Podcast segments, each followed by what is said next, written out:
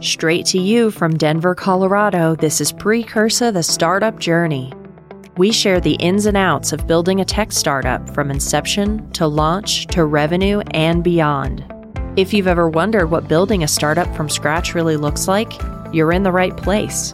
With full transparency and honesty, we reveal it all about Precursa on our ride from idea to exit the wins, the lessons learned, and the unexpected twists and turns.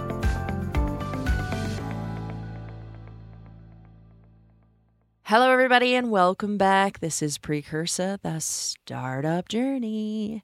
And today we're continuing our entrepreneur experience segment. My guest today is Andy Zurcher, who is the co founder and CEO of Kidiosity, a company that's helping busy parents spend more quality time with their kids of all ages. Andy is a Colorado native and he has over 20 years of experience as an executive with early stage companies, including leading product design and engagement at HomeAdvisor. He's passionate about strengthening families and he's got the grit and guts of a true entrepreneur. Without further ado, welcome to the show, Andy. Thank you so much, Cynthia. It's great to be here. You're welcome. So, why don't you just start by telling us a little bit about yourself and how did you become an entrepreneur? Like, what about this seemed like a good idea? Gosh, it's it's actually a, a, little bit funny as I look back in school and in MBA school. I remember sort of being drawn a little bit towards entrepreneurship type classes and and that kind of thing, but I didn't really know what that meant. I'm honestly not sure I still know uh, all the details of what that means. Does anybody know what that means? right. certainly not all of what it means but I came back after MBA school. I was born in, like you said, and born and raised in Colorado, and, and was super excited to get back to Colorado, and and so came back and took a job with Samsonite, and Samsonite being founded in Colorado and a local company here. Many people don't know that, and and worked for a couple years there, and and things kind of took a downward turn, and they started moving headquarters back to Providence, Rhode Island and I thought to myself, uh, I just got home. Uh, I'm not, you know, going to move back. And so, so happened to just network my way and, and, went to lunch with a couple of guys who were very smart. This was right when, in 1999, when the internet was sort of a new thing, and yeah. and I knew that there was a lot there, but I didn't. Nobody really knew kind of where things were going or anything else. It was just sort of something that I thought this would be fun to be a part of. And so I went out to lunch with um, these two gentlemen and was really impressed with their vision and what they were thinking about doing. And that became a reason for me to sort of jump into what was at the time called, it wasn't even called ServiceMagic then, which then rebranded to HomeAdvisor, which is now rebranded to Angi. Yeah. And one of the, the real kind of shining stars of technology companies in, in Colorado. And, you know, I, I was, I think, probably one of around the first dozen employees there. I was hired as the first kind of marketing person. Wow. And that turned into product management, which then turned into sort of other responsibilities as we grew from, you know, 12 to 1200 people or so um, over my decade plus there. Wow. Um, and so that was essentially my entree into entrepreneurship and really kind of lucked out and was a part of a, a wildly growing, fast, and crazy, both macro time, but also just you know what the company did and, and how we grew and, and were able to succeed sort of gave me the the bug of wow this is really fun to build something and so i've always gravitated towards earlier stage things and mm. it gets in your blood i think as you know a little bit about and and it's just hard to then spend time at a, a you know a bigger, more established company where your your role is is fairly limited. Yeah. When you've had a taste of being responsible for so many different things and oh, yeah. and the pressure of that, the excitement of that, the enthusiasm that goes into all of that is hard to replicate. Uh, yeah, sure. this inevitably happens with you know my larger fractional CTO clients, but I've got one right now that's like, "Will you come work for us?" And I'm like, that sounds really great right now because I know I'm about to have to go kick up my sales cycle again, which is always like a thing, right? Yeah. But I just know what happens. You know, I get a year in, two years in, and I'm like, what am I doing with my life? it's so hard to make that switch from like, I'm in control of my destiny. And if I want to make a couple hundred extra thousand dollars, I just go sell more. And if I want to scale down and go on vacation, I just do that. Like it, it's so different working for someone else than it is being an entrepreneur. And like you said, I'm I'm not sure anybody really knows what that means. Even those of us who have been doing it for 20 plus years, right? right. You know, the interesting part to that, that that I've found fascinating in this most recent endeavor is the eight feet around the table of I'm thinking about sort of a boardroom table yeah. where I was a part of these entrepreneurial sort of ventures and startups, but they weren't mine. It, it Yeah. wasn't sort of my, um, and so that eight feet around the table is really about eight miles in, in terms of the difference between being the you know sitting at the head of the table and being kind of responsible. And, and I certainly have a co-founder, and and but it's our thing Yeah. and and it's very different than being an early employee at an early startup which is also awesome Yeah. but the the amount of pressure and intensity and you know hopefully the rewards are all magnified so much when you're actually sitting at the seat at the table and not a seat around the table. Yeah, it's it's sort of like it's really different working for Elon Musk than it is advising Elon Musk than it is being Elon Musk, right? right? I'm not sure i want to go into all of the elon musk things that we could but yes Uh, just as an example. Right. Uh, why don't you tell us a little bit about what you're currently working on, what's going on with Kidiosity, like how'd you come up with that, and and more about having worked with you, you know, over the past year. I know how much passion you have for helping parents, you know, reclaim real meaningful time with their kids. So just tell us like how did how did you get there, and and talk more about Kidiosity. Yeah, so so first of all, Kidiosity is is a mashup, probably not surprisingly to your audience, of kids and curiosity. And By and the way, my favorite company name ever. Like ever, ever, ever.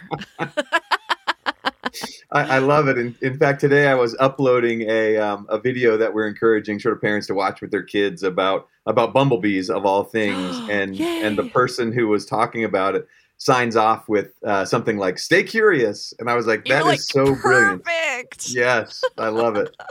So, so the story of how we came up with sort of Kidiosity was uh, my co-founder Will Giuliani, who's who's a great friend and, and a longtime colleague. You know, we just worked together for years in various ventures, and always, you know, over lunch conversations would talk about, you know, one day we should do something together, you know, kind of a thing. Yeah. And if I look back, the common thread of the ideas that we used to sort of bounce back and forth always seemed to have to do with sort of harkening back to the days when family was a little more important and Mm. and how do we sort of reduce the absolute craziness that it feels like life as a parent today is and I don't know if that's just because I'm getting older and becoming one of those, you know, get off my lawn guys, or if truly parenthood today is more crazy and busy and and things like that. But you know, it's it's the the classic. Let's say it's it's a it's a traditional sort of husband and wife, and and just you don't see each other hardly because you're you're taking 18 different practices and the kids have to be there and different activities. And so the notion of you know an evening meal together Mm. is just such a difficult thing. And and so we sort of saw that and felt that as as parents ourselves. And it was like gosh what could we do to help kind of reinforce the value and make it easier for parents to spend those quality moments that we all think back upon. And they're not usually the big oh my gosh we planned this big trip or this big activity. So many of those moments that you look back on are just funny things that happened because you were sitting around the table and somebody laughed so hard that you know milk came out of their nose or whatever. And and those are sort of the moments that that create a shared history and and really kind of what it means to be a family and and and how you feel so close you know to your kids and things like that and so Mm. and anyway, that was sort of the common thread of ideas. So we bounced through a di- lot of different ideas, and ultimately, sort of came up with. Ironically, uh, we often talk about Kidiosity is a digital platform and a technology play that's really designed to reduce our dependence on technology. Yeah, I love that. We're delivering activities, we're delivering opportunities to kind of learn together, explore together, we're delivering conversation starters, really ways to connect, and we do so via, you know, digital. So it's either your your tablet or your your phone, there are native apps for both of those, Mm. um, and a website. But the hope is that you sort of read and or get the idea from the phone, set it next to you, maybe at the counter or at the table, and then turn and face your children so that you can sort of engage one on one in truly kind of focused time together. It, maybe it sounds a little dorky, but I think I think most of us kind of pine for those days. I'm going to date myself here of Leave It to Beaver or you know the the yeah. Andy Griffith Show or things like that when when there was something about a family getting together with regularity and, yeah. and just spending time and and and I say all these things and I'm completely guilty of not being great about uh, you know all of the above but it's it speaks to the challenge. Well, which which makes you perfect to build this, right? Because you're like, I experience this. I understand the challenges. I understand the guilt and the the desire, but also that war that that you know the people I'm trying to solve a problem for feel, right? I mean, yeah. you're perfectly suited because you experience it and because you feel that pain. Yep. No, that, that, it's exactly right. And and as you know, I've talked to so many parents in fact, I, I don't think I've I've talked to a single parent who doesn't kind of nod their head when I talk about these things because it is it's it's just our life, and I don't know if if this is unique to American parents or if this is is more global. I tend to think that just it's probably more global and it's probably just the way mm. that life is anymore and that yeah, and as a parent you feel like there's so much expected of you and, and there's we end up i think putting more pressure on ourselves than we probably need yeah. or deserve to and so you end up sort of feeling like I'm not doing enough. I'm never doing enough. Mm. When in mm. fact, you actually might be doing enough. And, and we have some amazing advisors from the University of Denver um, that are professors and, and PhDs. And they, they've shared so much information with us. But one of the, the key things has been if all you're able to do is spend five focused kind of minutes per day of special slash quality time, which basically means you got to put your phone down and you got to sort of just engage the developmental aspects for your kids are off the charts. Hmm. But I think equally importantly, the benefits to you as a parent are also off the chart because you just feel a little more grounded, a little more connected. And for those of us who are working parents, you feel a little bit less like you're not doing a good enough job at your work. You're not doing a good enough job as a parent. And, and so you're able to, I think, you know, just reduce some of that, uh, I don't know, guilt slash insecurity that we all feel that that we're trying to be great and serve multiple masters, which is it's just a hard thing to find that right balance. And I'd like to believe that Kidiosity helps at least make a dent in that challenge. So I'm curious about this because there was a time where it wasn't quite like this. I mean, you know, I I grew up in the 80s and early 90s, right? I was born in 1981. Yes, I'm 40 years old. Um, which is just so weird. I wish um, I was um, 40 years old. but uh, you know, I remember the simple things like playing outside, coming home, sitting down and having a meal with my family, being at home more than I feel like kids are now. Like every kid's always got somewhere they got to be. They got to be at volleyball. And now they got to be at cheer or softball or he's got to go to this D&D thing or what like what is that? Like why do we feel this need? It's almost like parents got busy and so then it was like kids were like, okay, well, we're going to get busy too since everybody's just going to be busy. Is there like a balance and and how do we find that? I mean, I don't know if you're an expert on this, but I kind of feel like you might have some insight. well, I definitely would not claim to be an expert, but but I but both as a parent and, and just having you know read and and been been involved and and so fascinated by by this sort of problem there's something to what you said and and i don't i tend to think that often it is it's the keep up with the joneses mm. and it's the you know my kid has to be on the best soccer team or if they're not taking three piano lessons a week then they're going to fall behind and and college is so important and it may be 15 years away but I, we've got to be prepared and, and you know ivy league preschool yes i mean on, on the east coast there are preschools that sort of market themselves as as your best bet toward the ivy leagues you know and you're, and you're talking, like really? what these are you know these are five year old or three or four year olds but that obviously works as a marketing sort of tactic mm. and you're mm. tapping into that that vein within a lot of parents that is you know i've got to be the best and my kid has to be mm. the best mm. and, and unfortunately i think too many parents associate their value with the success of their kids And you know, I'm certainly speaking out of school here, and this is more observation than Yeah. than research and sort of academic background. But that is so sort of prevalent, I think, in our society today Mm. that it it leads to more focus on getting my child every resource or every practice or, or or those types of things when in fact often the best way for them to learn and for them to grow is exactly what you said is go outside and explore the world and play capture the flag or play kick the can and, Yeah. and play with your neighborhood and, and things like that and at, at my house growing up we had an old bell from an old navy ship that was kind of this antique amazing you could i think you could hear it from miles away oh, practically cool. but we would just go out and explore and then you know come dinner time or come you know dark or whatever my mom would come out and, Ring the bell. and just ring this bell and it was this booming sound across you know and we would hear it and be like oh man we have to stop playing you know capture the flag under the lights or under the, the moonlight Yep. and come home and, and you, when you look back you realize how much you learned about kind of life lessons and you weren't necessarily learning calculus or No. or stem related things but you're maybe learning more important things than that Yeah. in terms of how you engage with other people and and how you relate and build relationships with your friends or with your friend who's not being very nice that day or or all of those types of things uh, and i'm not suggesting that Kidiosity is the solution to that but i am suggesting that we'd like to help promote more activities more time together within people and ultimately kind of building relationship and building connections Yeah. between people because I feel like that's to some degree been chipped away at negatively over the last decades. And we'd like to try and fill some of that hole that's that's being created.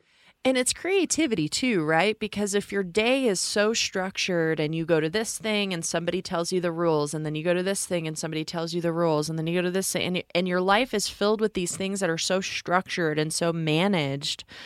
There, you know, I mean, we're seeing this right now with my my 20 year old who is, you know, getting ready to be a junior in college, and he doesn't know how to be self directing Yeah. right? I mean, he's been so managed his whole life up till now that when we say, "Hey kid, you need to go get a job or like do something during the day that like makes a difference and maybe makes some money and like start to learn what it means to support yourself." And he just his eyes get wide and he's like so confused, like he's waiting for somebody to tell him what to do.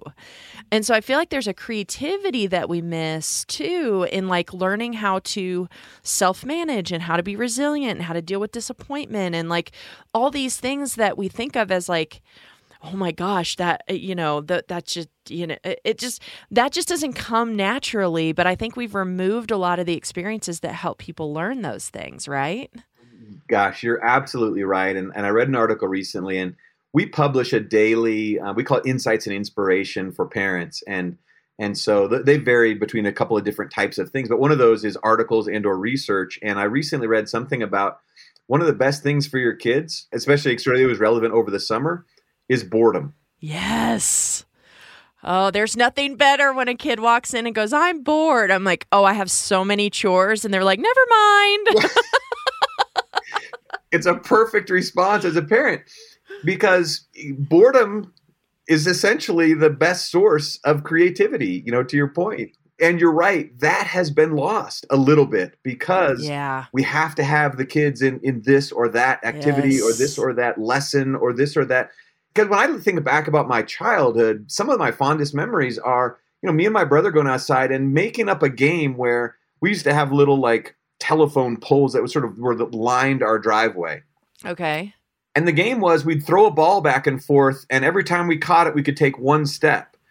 And so basically, we just had to like go up and down our driveway. The dumbest thing ever, but I'm sure we spent hours Having fun. making up this game that Yeah. was, you know, about throwing, I, I think it was a football or whatever, back and forth. And yep. inevitably, you know, the throw wasn't great, and you'd have to sort of jump, and then you were allowed to jump, but then throw it back, and whatever. we just would make up rules, or we made up. We used to play what we called mini tennis, and we'd make a little court, and we put two benches, and I think we had a little. I don't even know what it was, like a, a piece of wood between as our quote unquote net Net.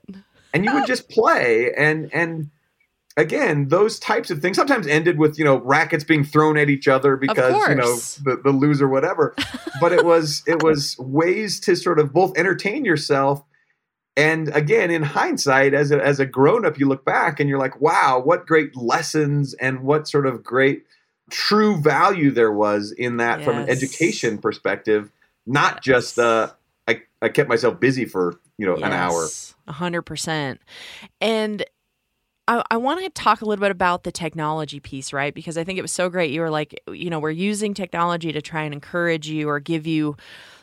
I almost think of it like give you more confidence to set the technology down because I know yeah. where my starting point is, right? And oftentimes, you know, I mean, I do this with my spouse all the time or we're, you know, we were sitting there last night, it, we got home at about 8:30 mm, after dinner and I wasn't feeling too well, so I went upstairs and I just kind of laid down in bed and started playing a game on my phone, right? Just kind of a mindless whatever and then I, I look up like 30 minutes later and I realize he's been sitting there this whole time scrolling on Facebook and I'm like, this is weird. like yeah. we're right here. But then I uh, he kind of set his phone down and I set my phone down and I was like, I don't know what to talk about. I don't know. What, I'm like, I guess we'll just go back to what we were doing. I mean, it, there's nothing wrong with comfortable silence, right? But it is. It's almost like that overcoming the inertia of I'm doing my thing, you're doing your thing, and we're just kind of in our own space, which when technology is right in your hand, I mean, the iPhone was probably the most brilliant technology of our of our lifetime and also the most destructive technology of our lifetime and it was both of those things at once, right?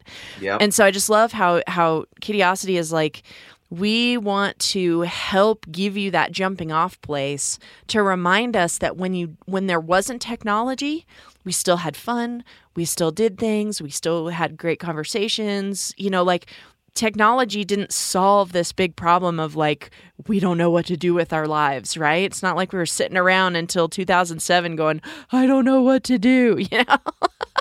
Just waiting for for right. Waiting for someone to fill the void. It's so true and and the what the, the anecdote you just shared with with your husband is is so kind of real and it's, it's funny when you're you know driving a carpool or sometimes seeing you know my my kids were teenagers and very frequently you'll look down and, and there's a group of you know four or five you know teenagers sitting there and they're all on their phones. Yeah. And in fact this summer my son was playing a baseball game and then we had a you know like an hour or two break between games. And so we all went to a, a you know a restaurant to get some lunch or something.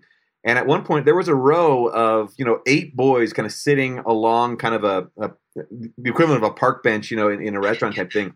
And there was eight boys looking at their phones and a few of them actually engaging with each other on their phones on their phones but not oh you know gosh. just turning and talking but yeah. but and that's kind of the world we live in so and you're absolutely right we do think of ourselves as hopefully helping to eh, i love the way you put that sort of creating a jumping off point where you're you're on that phone or you're reading that question that's the conversation starter of the day and then you sort of can turn and say okay let's talk about this or whatever yeah. and i always tell this story too is I've been known to, to have my kids roll their eyes when I bring up a question, you know, at the dinner table or something like, "Oh boy, here comes Dad with here another dad. life lesson."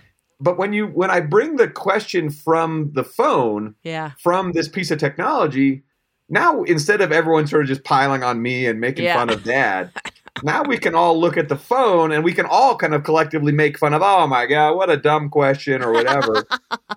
Sure. But you still talk about it, right? Yeah. You know, and you still have, you know, you still engage in in that question and the in the answer and, and the conversation. And usually the conversations go in an entirely different way. Yeah. And my wife or I or somebody will actually share something from our background that the kids didn't know. And then it's like, wait, what? When did you do that? You know, and all of a sudden it turns into, and that's the point. And and it's it's the the ability to sort of engage in a conversation that isn't the weather or yeah. The Broncos game this week or or you know or the same old question what'd you do in school today? How was work today? It's like well we all know we're gonna be like it was fine. How was school today? Fine. Fine. What'd you learn? Nothing. Nothing. Yeah. And it's probably how I would answer the same way too because and, and, and so you, you need a prompt. And, Yeah. and so and so one of the things that Kidiosity does that, that I really like is we we create the ability to sort of send yourself a push notification, essentially a reminder. Yeah. And they're just nudges that you can schedule, you know, on your own time. And often those are scheduled around the five to six o'clock hour so that people sort of many who now are working at home more frequently Yeah. We'll get a little nudge that just says, Hey Cynthia, is now a good time to spend a few minutes with little Janie? And and if you tap through it, it says, Got five or ten minutes? Yep. Here's a conversation starter. Got a little more time than that? Here's an activity to do together. Got more time than that? Here's a topic that you can explore together. And and there's no obligation, there's no guilt associated with that, but I'd like to believe it just is just enough of a prompt that says, you know what, I'm going to go um, stop what I'm doing and go talk, you know, talk with the kids or, or what have you. And and so, um, to the extent that that is effective, it's just I'd like to believe the nudge that that most parents need to stop what they're doing, and you don't need to get through that one more email, but go spend some quality time with your kids because both they will be benefited from it, and guess what, you're going to feel a whole lot better from it too. Yeah. And and like you said, it takes it's five minutes. Yes. It's like nothing, right? I mean, it, it seems so minuscule, but that five minutes, you know, every day can just be like. And the thing that I love that you always talk about is it's like, don't worry about doing it every day. Like when you do it, just engage for that five minutes. And and if you do it once a week, and then eventually you get it to twice a week, like Yep. yay, right? I mean, it's whenever, wherever, just just start, right? It's exactly right. And I think I read some stats um, that would suggest that the average number of time spent in quality conversation per week with a child Mm. is something like three minutes. Oh my gosh. And that isn't to say that there aren't other ways to spend time, and, and but it's Sure, sure. when you sort of see a stat like that, a- and and by the way, I'm I'm guilty of probably falling into that Yeah. median, you know. But to just get five minutes twice a week, and and to your point, maybe five minutes turns into ten minutes, and and maybe over the course of time, yeah. your habits start to change, and it becomes a common thread that when we get in the car and we're heading across town, maybe to soccer practice or or whatever, we're, I'm going to pull out the app and I'm going to ask you, uh, you know, to a question, and hopefully it won't be met with you know too much eye rolling or what have you. Well, if it is, that's character building for That's kids. right. That's exactly right. So, but but but that's that's a key part is ultimately the challenge of behavioral change because every parent intends to be a little more present, to do a little more, That's right. and, and to be a little better as a, as a as a mom or a dad, what have you. It's also easier not to sometimes, where you just you finish a, a long day of work and you're just exhausted, and it's maybe a little easier to just put on you know Frozen for the for the fifteenth Yeah. time and, and allow the kids to sort of do that Yeah. while you're sort of taking care of things. But and the, the beauty of, of I think what I'd like to believe that Kidiosity is is it can be that where it can keep your child busy. So within these topics that we create, you know, a child could watch a three to five minute video typically about something that they might be interested in, whether it's an animal or a character trait or something. And and one of our parents put it this way: they said, "Oh my gosh, that's perfect! You're giving me the alley oop." Yeah. And I was like, "Okay, you're gonna have to explain to me what you mean by the alley oop."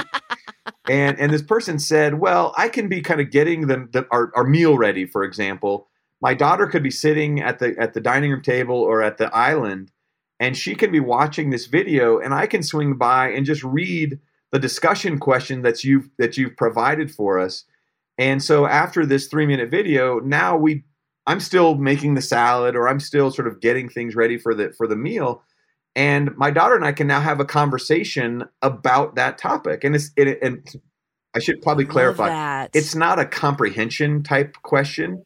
It's just Yeah, related to that topic. So so one that I was looking Yeah. at actually yesterday was sunflowers is one of the things that you could sort of learn about.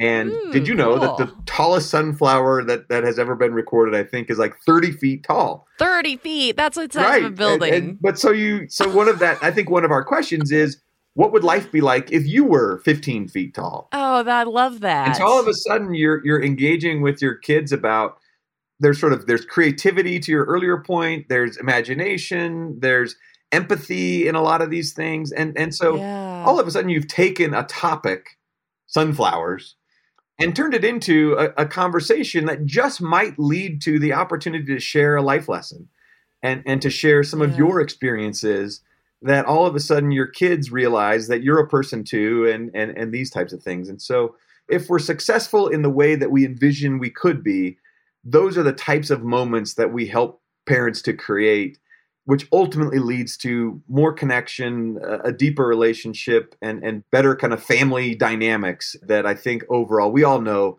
go a long way towards improving the plight of, of society in, in today's day and age. Oh yeah, I love that. I love that. Okay, so I wanna I wanna shift tack a little bit here and I want to ask you what do you think is the most important lesson that you've learned as an entrepreneur? Because you know we've been talking about this company that you're building. You've had to gain like a lot of subject matter expertise to be able to build a solution and to understand its behavior versus intent and like all this stuff that we've been talking about right? Mm-hmm. so for other entrepreneurs who are listening what do you think is the most important lesson that you've learned as part of this journey? This is Sarah Hubbard, host of You and Me Kid, a podcast about starting and raising a family on your own. We just launched season two, and I'm speaking with single moms, those still considering, and experts in relevant fields to give you a real sense of what the day to day experience of solo parenting looks and feels like. Plus, this season, I've partnered with California Cryobank, the number one sperm bank in the US. So wherever you are in the process, this podcast provides some support humor, and helpful information. Listen to You and Me Kid wherever you get your podcasts. Wow, that's a that's a million dollar question because I, I probably got a list, uh, you know, a mile long of lessons I've learned. but I would I would say what what comes to mind first um, when you ask that is, is an, an interesting sort of balance between patience and grit. Mm. And by that I sort of mean you're going to learn so much and as much as you'd like to sort of lay out over the course of the next, you know, I don't know, month or week or or quarter, this is how I plan to sort of go about. I'm going to learn this. I'm going to learn that. That's great. That's a that's a, a a really logical, methodical way of thinking about learning and, and, and sort of doing things. But the learning happens at its own pace. Yeah if there's one common thread that I've heard from many, many mentors is that it just takes longer than you expect. And and so, yeah. you know, I have to almost pick my head up from time to time and look back and say, "Oh my gosh, I've learned so much about both about, you know, subject matter expertise that, that we've talked about a, a decent yeah. amount, but also sort of building a business and and how much time should I dedicate to, you know, putting together our financials, you know, every month or something like that yeah. versus trying to sell versus talking to other people and, and, and sort of learning. And and it, it all ultimately kind of comes together but never in the way that you think it will and never as quickly as you think it will. We're all sort of deluded that that we're going to become the next you know and i'll say facebook but just because that's an easy one. Right that's a one in a million eh, maybe it's one in a billion i don't even but but those things don't happen yeah. at the pace and at the speed that they happen and and you've shared with me and, and this is one of my favorite statistics is that you know the average company 90% of startups don't ever get to sort of a $10 million you know annual rate of return or annual run rate of, of revenue and and those that do the average is eh, that it takes them is 12 years and that's been yeah. so kind of comforting when things don't just fall together as you hope they would and then oh my gosh we're going to go raise some money and we're going to then you know hit this milestone and that milestone and yet when you look back you actually are achieving quite a lot and and so you can never slow down because you know it's going to take time so you you always are racing a you know a million miles an hour it feels like but you also have to yeah. be moving that quickly recognizing that it's going to take a long time. So that's kind of the the juxtaposition I was referring to earlier. That it's it, and, and it's it's been one of those lessons where it's like you can't slow down, but you also have to get comfortable that it's going to take time. Yeah. And and for someone like me, that's hard. You don't get the regular pat on the backs or successes, you know, every week kind of a thing. They take a long time sometimes to sort of come to fruition. And sometimes you're not sure that it's ever going to come to fruition. Yeah. And, and sort of managing and dealing with that is it's, it's a challenge. Uh, you, I know you and I have talked about this, but you know we've talked about the overnight success myth like so many times, right? And right. and I remember when Sara Blakely sold part, you know, a majority stake in in Spanx last year, and she was described as this overnight success, and I was like yeah, 21 years. I mean, come on. And it's exactly what you're talking about, right? It's like you've got every every overnight success and I'm putting that in quotes is preceded by 15 to 20 years of really hard work. Yeah. You know, and it's really easy to sum it all up. I mean, before before we started this episode, we were talking about how I built this, which is a great podcast and it's so Yes it's such great insight into how do people do things and how do you build a company but it's also kind of unrealistic because it's sort of like a sitcom right? Like every problem can be solved in 30 minutes. Well who knows the length of time that elapsed between one scene and another? And that's sort of what you've done is you've taken 20 years and like compacted it down into you know a 30 minute conversation. And so it feels like when you're in it as an entrepreneur and you're like you know, shouldn't I be making a few million bucks a year by now? Like, what's going on? And it's just, it creates this really unrealistic expectation that's super hard to live up to. No, that's so true. And, and it's funny because that is one of my, one of, one of the podcasts that I, I come back to with some regularity. But when you really take another step back, you realize they're not talking to companies that have maybe sometimes called lifestyle businesses, but maybe have, have been successful but not wildly successful. Right. And and so, you know, you you tend to start to build up almost almost subconsciously this notion that it should take, you know, a few years. And and even when yeah. you to your point when you boil it down into a 30 minute con you sort of you, you look back at the milestones along the way and those are what are discussed. Yeah. And and maybe those have maybe there are three big milestones a year for the first 10 years or yeah. something in our podcast, I'm just talking about boom, boom, boom. They don't talk about the four months or the six months between that first sale. That's right. And that first, you know, big raise or or you know the big revenue sort of bump or whatever it was. And so we all kind of walk around feeling like, gosh, we must be failing if we're not. And and there's a little bit of that that's healthy, right? Because it's a little bit motivating to to be, gosh, I got to yeah. do more, I got to do better. But you can't let it sort of knock you down and and and keep you down. And and, and that's hard. That's easier said than done especially when you're not going into an office and then you know connecting with six or eight or ten or or 20 or 100 people. You're kind of doing it on your own and that's hard to deal with too is being self-motivated enough that you don't beat yourself up too much when you don't have yeah. positive reinforcement on the regular. Yeah Totally makes sense. What do you think is the most important personality trait or characteristic someone should have to be a successful entrepreneur? Gosh, I would I would probably say, and I'll, I'll cheat here and say both grit, which means you get up every day and you just keep going, and also curiosity. Because if you get up every day and just keep going, but you're heading down the wrong path, then you're going to get pretty far down the wrong path, right? Right. But if you're curious and you're and you're sort of constantly not not doubting necessarily, but constantly wondering, yeah, could I be doing this more efficiently? Could a different market be the better place for this? Yep. And and so I would say the combination of those two with with a little bit of challenge on the curiosity side because it's also easy especially in the early stage of being enamored with the next you know the grass is always greener or the next yep. you know shiny rock and pretty soon you're just spinning around in circles and I've definitely gone through a phase like that where it was like, oh my gosh, this would be the perfect product for grandparents, or yeah. this would be the perfect product for nannies or babysitters or things like that. And, and it may be that, that those might be valuable things, but pretty soon you're trying to be all things to all people and, and you're not focused enough that you can keep kind of moving forward. And so all these are just the challenges. And but but I really like I think the notion of the combination of of grit and perseverance along with curiosity where you're trying to figure it out because yeah, it's it's a heck of a puzzle to put together. Ain't that the truth? All right, so I'm going to give you a statistic and then I want you to tell me what you think about it, okay? Okay. No right or wrong answers. Everybody always says that. Well, I don't know what the answer is. Uh, There's no right or wrong answer. I just want to know what you think, okay? All right. So 42% of startups ultimately fail because no one wants what they're building. I think there's a decent amount of, I mean, obviously that's a statistic, right? So there's truth to that. But my reaction is that, and, and I, I fight it myself too, because we've, we've, I think, done a good job of validating the problem that we're trying to solve. So, so there is a problem there, and and people Yep. do, I think, want a solution to that problem. Yep.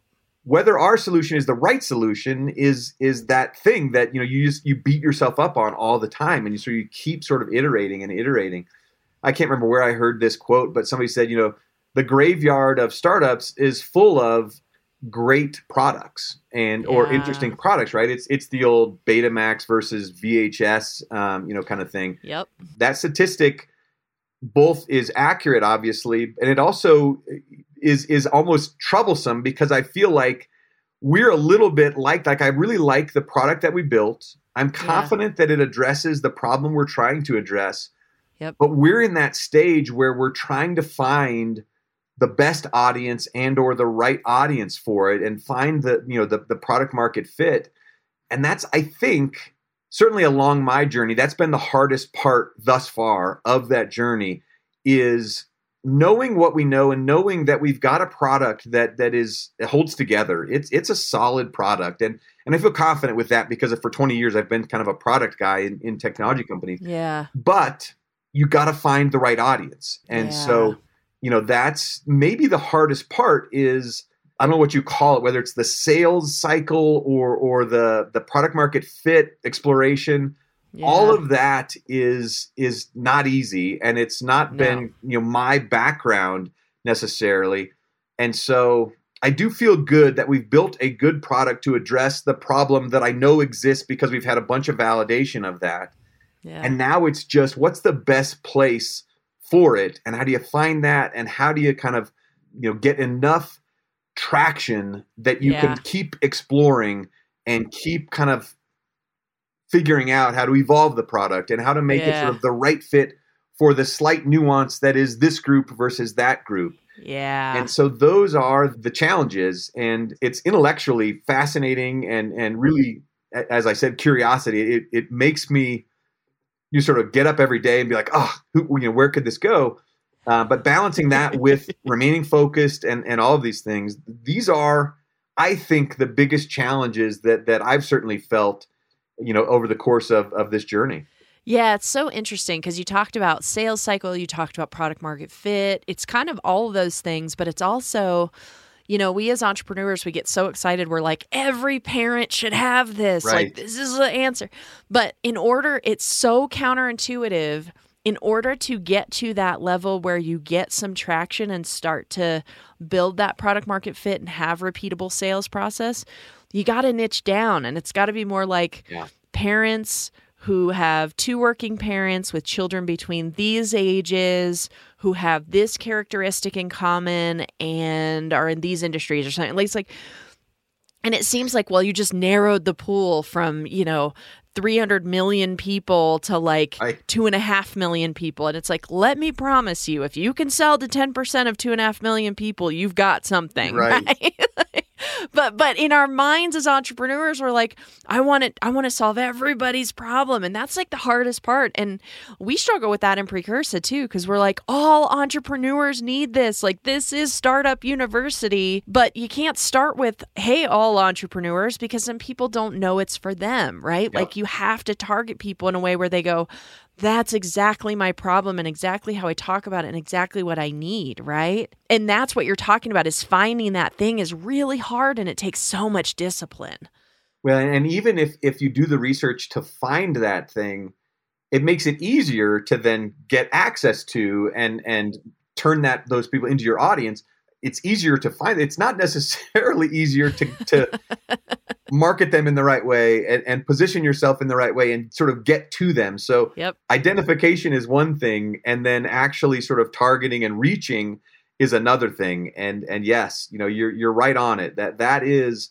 And I'd like to say that that I could just give you the my playbook for you know, it's step A, B, C, and D is how you sort of solve that. But one of the things I've learned is it's never quite that easy, and and so you feel like you're in a blender, Yeah. and you're just sort of going around and and kind of getting beat up, and yet. Again, you step back every once in a while and pick your head up and you look back and you're like, gosh, we've learned a lot. And now we are more focused on a tightly refined sort of group.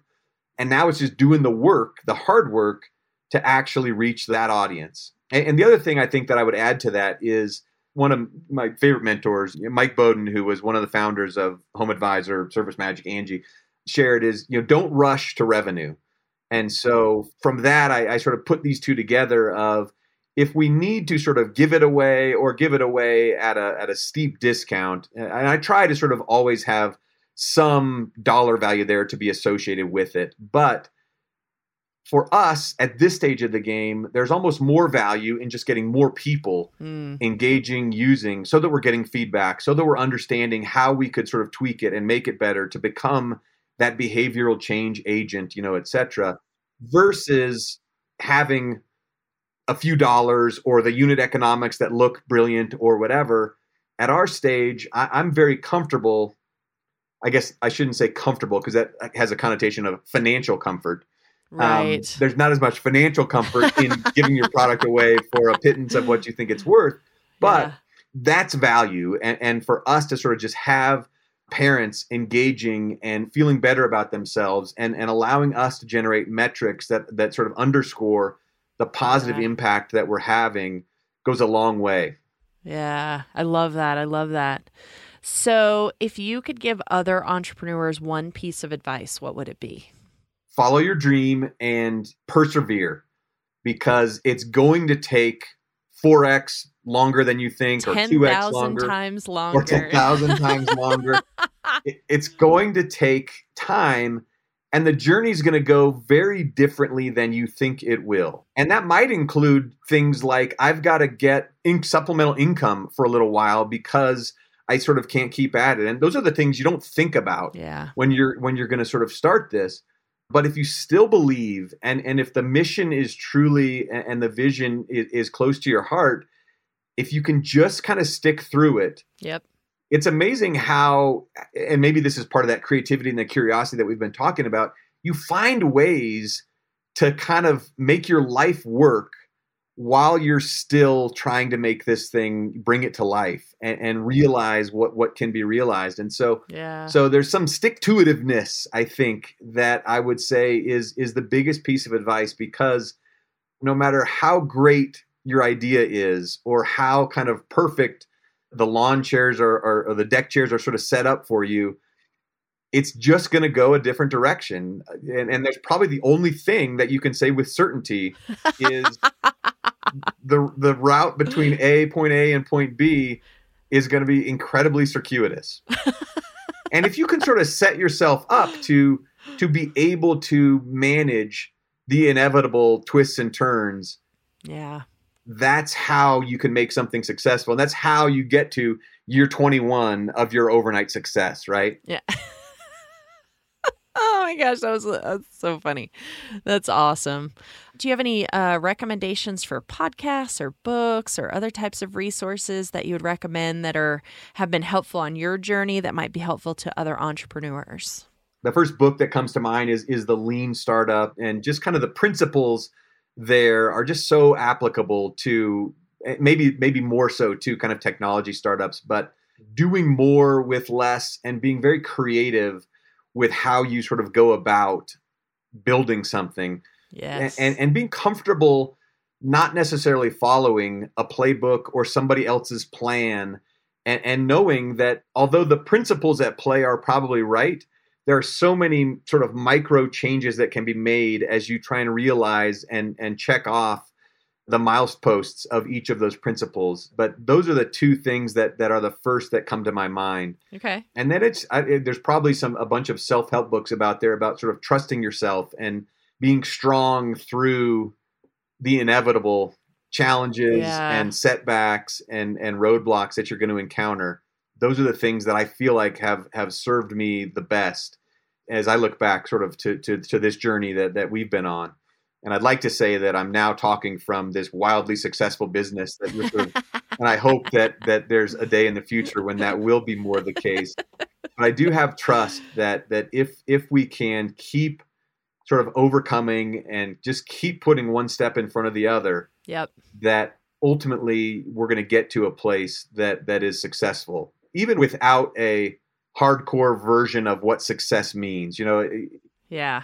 to us, success isn't necessarily you know being on the cover of Forbes magazine with having built a unicorn. Yep. Success is making a, a real impact in the lives of parents and doing so in a way that takes advantage of the the economic opportunity that I think follows making an impact like that. And I'd like to believe that that's going to lead to financial stability and and and and ultimately obviously a lot more than that hopefully. But I'd like to believe that that if if we keep our eyes on on making the biggest impact that we have, the economic kind of benefits and the financial rewards of that will be meaningful. Yeah, I I love something you just you just kind of said, which is like we always talk about the business side of things, right? But you you know, you mentioned self-help books and it's kind of like entrepreneurship is just as much about psychology and personal growth as it is about business, which is why, you know, you mentioned early, uh, you know, early on that you have an MBA and I always laugh, you know, when I work with people who have MBAs because they think, "Oh, I have all the business acumen I need." And I'm like, "Yes, but have you done the work inside?"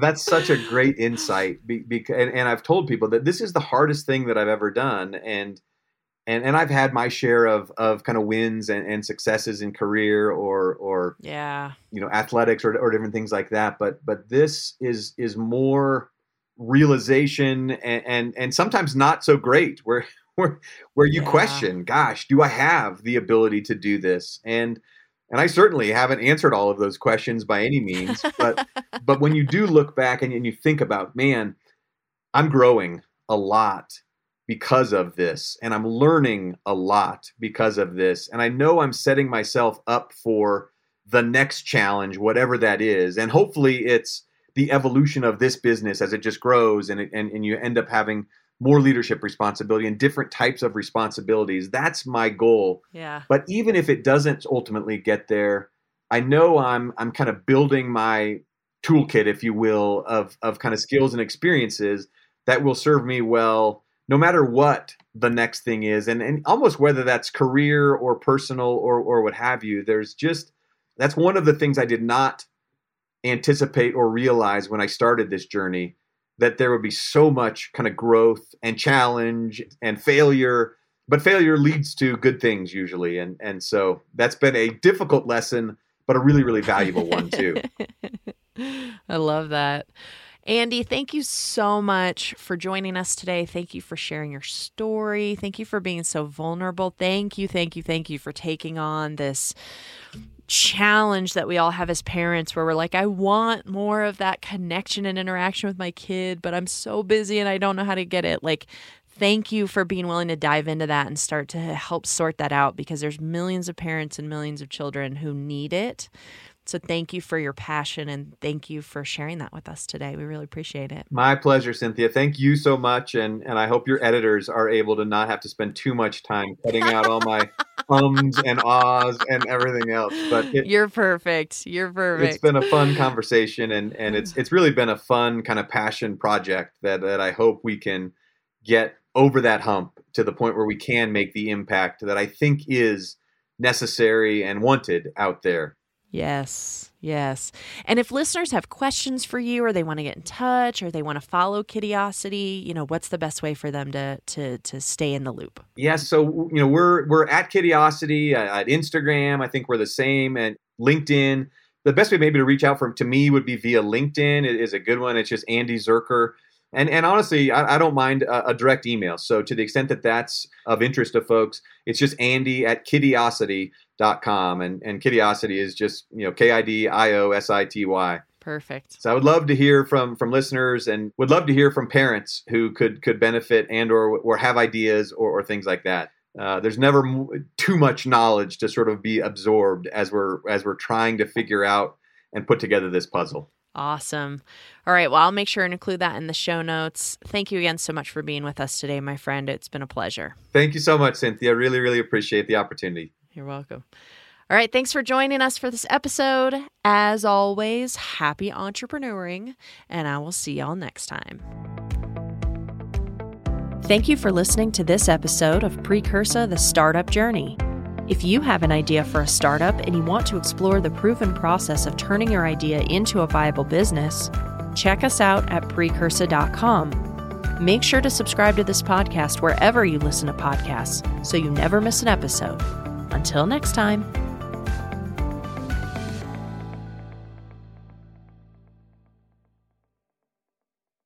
Thank you for listening to this episode. If you or your company are looking to jump into the podcast world, now is the time. The Plug Agency is here to connect you to the full power of podcasting. You just record and leave the rest to us. The people are listening and want to hear from you. Theplug-agency.com. That's theplug-agency.com. Click the link in the episode description for an exclusive offer.